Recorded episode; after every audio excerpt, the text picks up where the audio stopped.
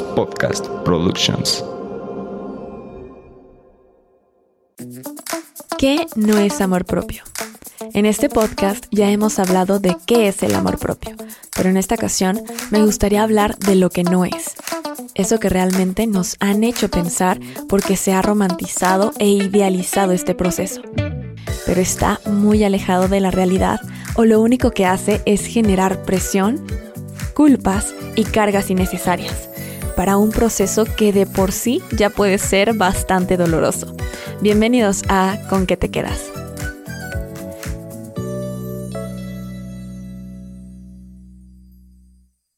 ¿Cuántas veces no has escuchado algo como, ay, ¿cómo que no estás bien? Entonces no tienes amor propio? Ay, ¿a poco te sentiste mal con ese comentario? ¿No que tenías amor propio? Nos vendieron la idea de que el amor propio es estar bien en todo momento, amarnos, que nada nos afecta, que todo es color de rosa, y al parecer se les olvidó mencionar que no es así.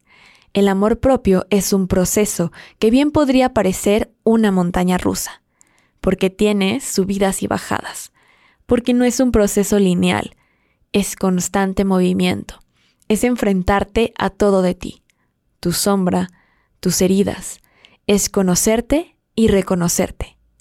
Entonces, imagínate tener que enfrentarte a lo que toda la vida habías querido ocultar, de lo que querías huir.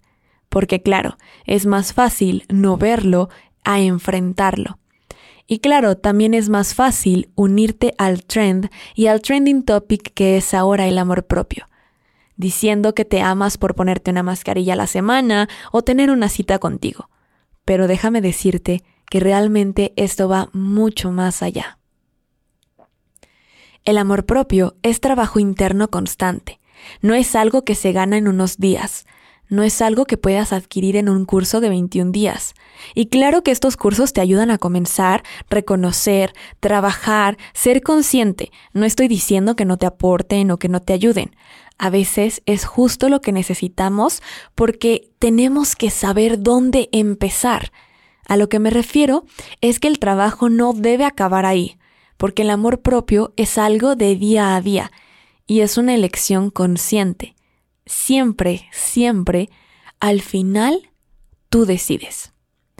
Y lo peor es que de por sí ya es un trabajo que puede resultar doloroso y todavía le agregamos la presión y la culpa de ¿por qué mi camino de amor propio no se ve así?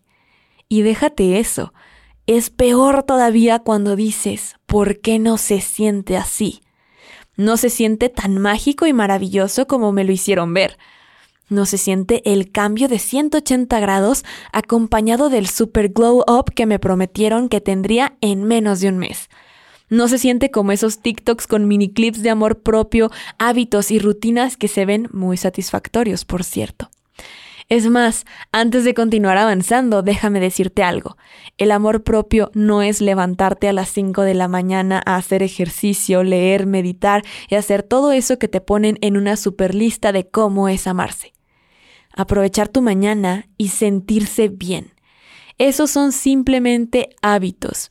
Y claro que es muy bueno tenerlos, pero tener buenos hábitos no es lo mismo que tener amor propio.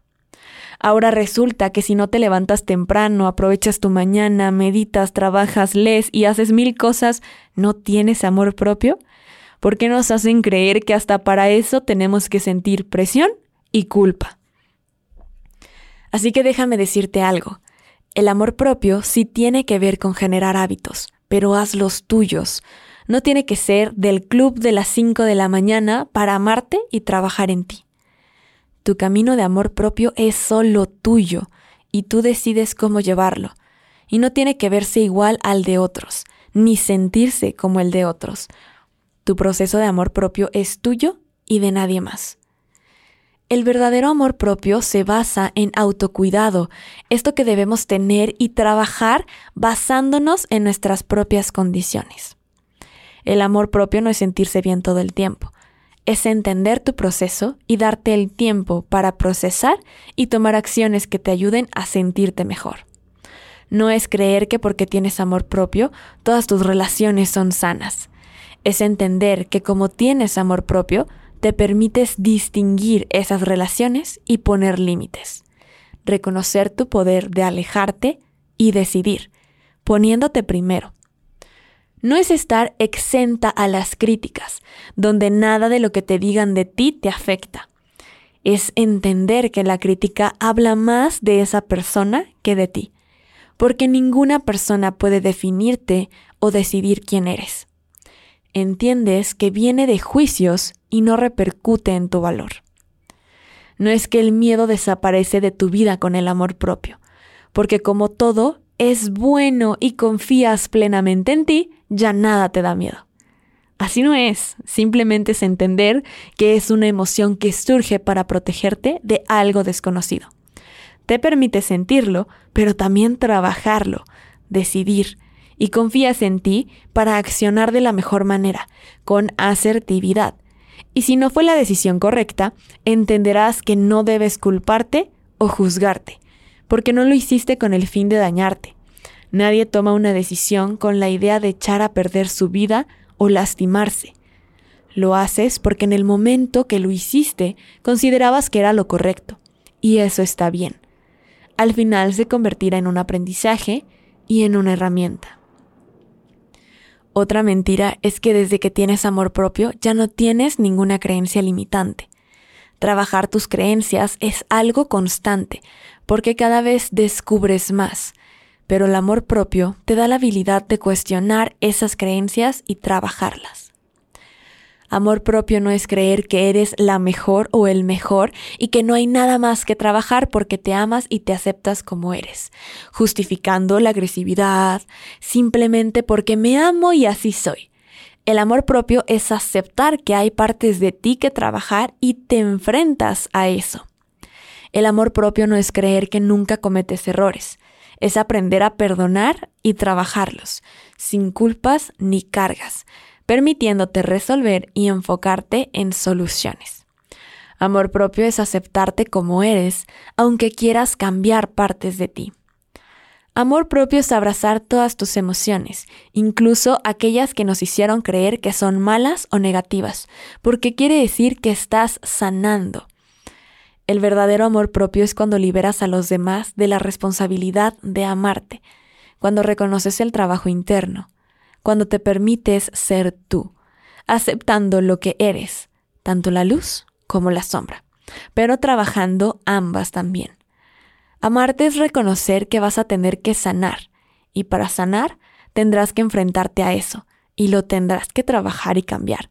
Pero recuerda, el cambio tiene lugar cuando el dolor de seguir igual es mayor que el dolor que provoca el cambio. Amor propio es dejar de creer que tu proceso de sanación es igual que otros. Es dejar los juicios de lado, las etiquetas, el miedo. Es liberarte. Respetar tu proceso es un gran acto de amor propio. Así que, donde te encuentras ahora, sea cual sea tu situación, libérate.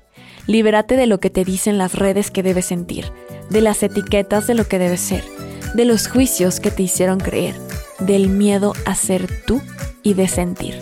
Y simplemente respeta tu proceso.